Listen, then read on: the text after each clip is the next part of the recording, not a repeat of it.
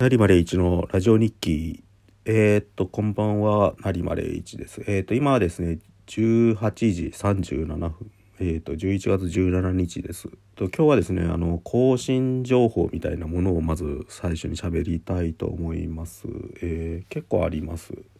えーと、まずはメルマガプラネッツでで連載してるテレビドラマクロニクルの野島真司と僕たちの野島真司と僕たちの失敗っていうあのテレビドラマ論をずっと書いてましてそれのなんか野島真司編だけちょっと今リニューアルして出してるって感じです。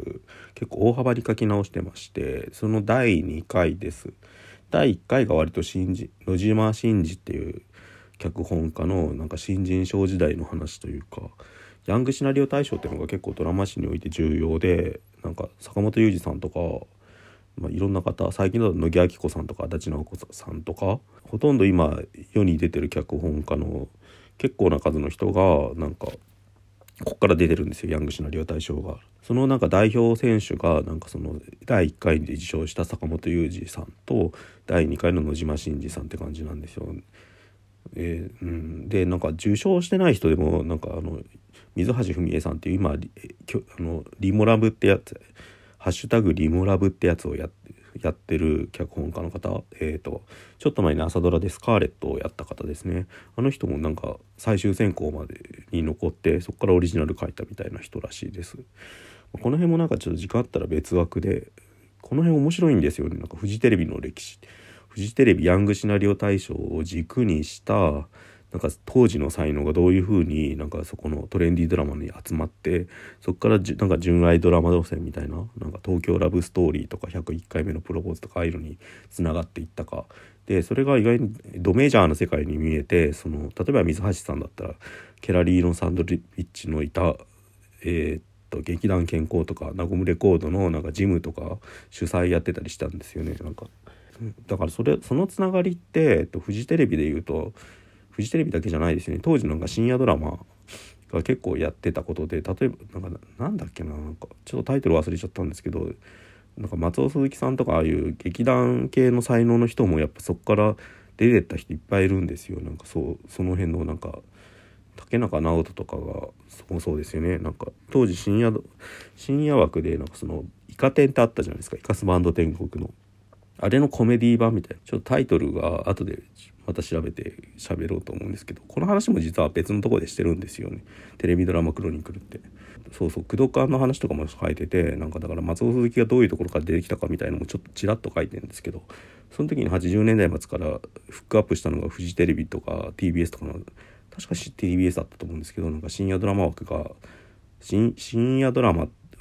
だけじゃなくて深夜バラエティとかああいうなんかいろんなことやってた枠があるんですよね。まあ三谷幸喜が一番分かりやすいんですけどあと最近なんかテレビドラテレビアニメでリメイクすることになった「ナイトヘッド」とかやった飯田ジョージさんとかまたあとは「踊る大捜査線」の本広克行とか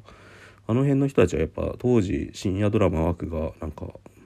盛り上がってて富士とか TBS とかああいうので深夜で変なことやらせてみようぜって言ってやって面白かった人が映画に行ったりドラマに行ったりしたんででそこにフックアップされる人はやっぱ小劇場系の人が多かったんですよね。なんかだからそういろいろそうぐるぐる回ってるっていうか。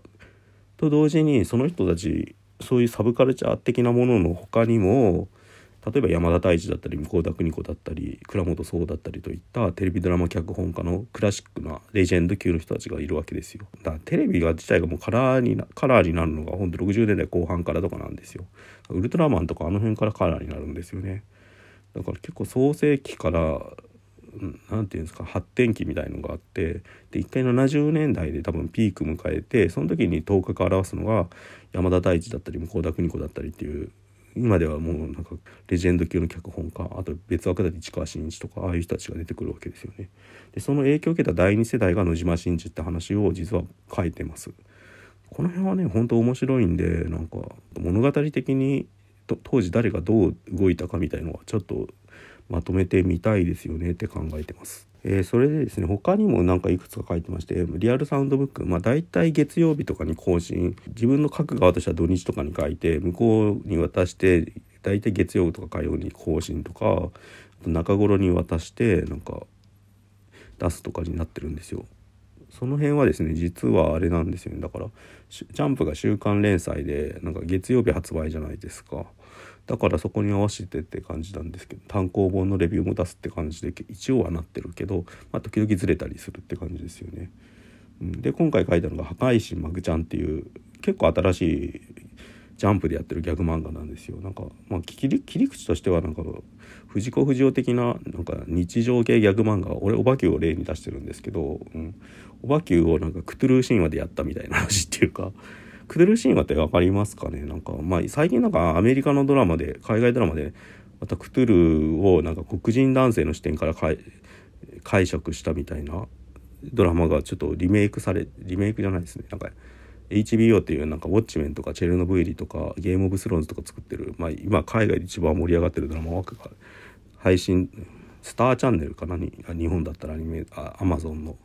あの枠のドラマでなんかラブクラフトなんとかラブクラフトカントリーだったかなっていうやつをやるんですよ。うん、だからそのそういうのとなんか同時多発的だなって結構思うんですけど日本でクトゥルーをやるとなぜかギャグになっちゃうっていうのが実は裏テーマとしてありましてそれ結構細かく系譜書いたんですけどなんかそっちやっちゃうとマグちゃんを書く、ま、枠がなんか結構なくなっちゃうし中途半端になっちゃうので結構バッサリ切っちゃったんですよね。具体的に言うとなんかそのニヤルコさんっていうのが昔あってなんかハイヨレニヤルコさんだったかな。あともう一個侵略イカ娘ってあってなんかニャルコさんは明確になんだっけなナイアラステップ？ニャラルトホテップだったかな確か、うん、そういう確かそれが確か這いよる混沌だったと思うんですけど、うん、そういう感じのなんかネーミングセンスが絶妙なんですよねクトゥルフって。あの基本的に宇宙的恐怖というかコズミックホラーっていうのが題材にあってな,、まあ、けなんでしょうね。なんか話を簡単に説明するとすごいやばいやつが宇宙にいるんだけどなんかそれの存在にたもう毎日は人間はもう基本的に無力で何もできないみたいな話をずっと書いてる人がいたんですよラブクラフトっていう。でなんかその書き方が今の視点で見ると結構差別的人種差別的なんでいろいろ問題があるらしいんですけどそれとは別にそのそこから派生したクトゥルー神話っていう系譜がありましてなんかそれが割といろんな人に影響を与えてるんですけど日本だとあのなんかなんだっけな栗本薫の幻想水湖伝とか、うん、あとなんか最近だとニトロプラスっていうなんか美少女ゲームのメーカー PC ゲームメーカーの人がで作られてたアトラクナティアだったかな確か。ちょっとまあタイトルわかんないです。アトラクナティアだったと思うんですけど。とかまあいろいろあるんですけどなんか実は日本だとそういうシリアスなやつよりギャグの方が広がっちゃうんですよね。だからさっき言ったニャルコさんとかイカイカ娘。実はイカ娘が正式にクトゥルフかはまだちょっと保留なんですけどなんか。でも構造は完璧クトゥルフなんですよねなんか。でえっ、ー、と一番有名なのが多分、ね、宮崎駿の「崖の上のポニョ」あれは実はクトゥルフなんですよ構造が。うん、であれには元ネタが多分ありましてそれが諸星大二郎の「しおりとしみこ」だったかな確か。シリーズってのがあるんですよなんか前昔ななんだっけ前田敦子とかが出てるドラマにもなったんですけど諸星大二郎って結構カルト幻想作家みたいな幻想漫画家みたいな位置づけで「西遊記」のやつとか、まあ、割と神話を現代的な解釈で書いてちょっと不気味な映画で書くみ不気味だけどユーモラスな映画で書くみたいな最近あの浦沢直樹の「まんべん」っていうあの漫画家の描いてる姿をカメラで撮影してそれを描いた本人と浦沢直樹っていう漫画家が同時に一緒にしゃべるみたいな番組あるんですけどあれに出演してましたよね。えーと、しおりとしみこシリーズにクトゥルーちゃんっていうなんか小さい女の子が出てくるんですよ。それがなんかえーとね、人間とおそらく怪物じゃないかっていうお母さんとのハーフなんですよね。お母さんはなんか家にいてめちゃくちゃなんか顔がめちゃくちゃでかいという描写しかされてなくてなんか体の節々がなんか時々出てくるんだけどどうやらこの家いっぱいにロッキー怪物みたいな存在らしいみたいのしか匂わされてないみたいな確か描写だったと思うんですよね序盤の方でと確か。それとなんか変な生物をクトゥルーちゃんが捕まえてなんか遊んだりみたいな描写がいっぱいあってその小さい怪物みたいな女の子が多分ポニョなんでポニョのモデルになってるんですけどそういうのを日本でやると本当にドラえもんとかおばきゅうに近くなっちゃうんですよね。クトルちゃんもなんか言っちゃえばあられちゃんみたいなもんなんでなんかそそういうなんか異界の生物がや突然やってきてなんか小さい男の子と同居生活するみたいなプロットがずっとあるわけですよねなんか日本のその幼児漫画ってそれこそ最近の妖怪ウォッチとかにもつながりますけどでもう一方で水木しげるの系譜ってのが日本にはあるわけじゃないですか妖怪漫画に。あの辺が作っちゃったなんか妖怪と人間は結構共存できちゃってる感じっていうかまあクトゥルーみたいなあれってだから絶対悪とか絶対神みたいな唯一神みたいな概念があるキリスト教文化圏からしか多分ちょっと生まれないなんかその超越的な概念だと思うんですよねああいう神様の捉え方って。うん、それがなんか日本には良くも悪くもないんでなんか神様が八百万の神って隣にいる可愛い子にみたいになっちゃうわけですよね。で同時になんかその2010年代の萌え文化みたいのがあってだから結構女の子とかに変換されちゃうっていうなんか、うん、その辺が結構ジャンプ的になんかローカライズしつつ藤子不二雄にもう一回戻ったのがマグちゃんじゃないかみたいな話をちょっと書いてます。えーと、あとはなんか共演 NG と35歳の少女についても書いたんですけどちょっと時間なくなっちゃったんでまたちょっと開けてからこれは喋ります。えー、失礼します。ラリマレイチでした。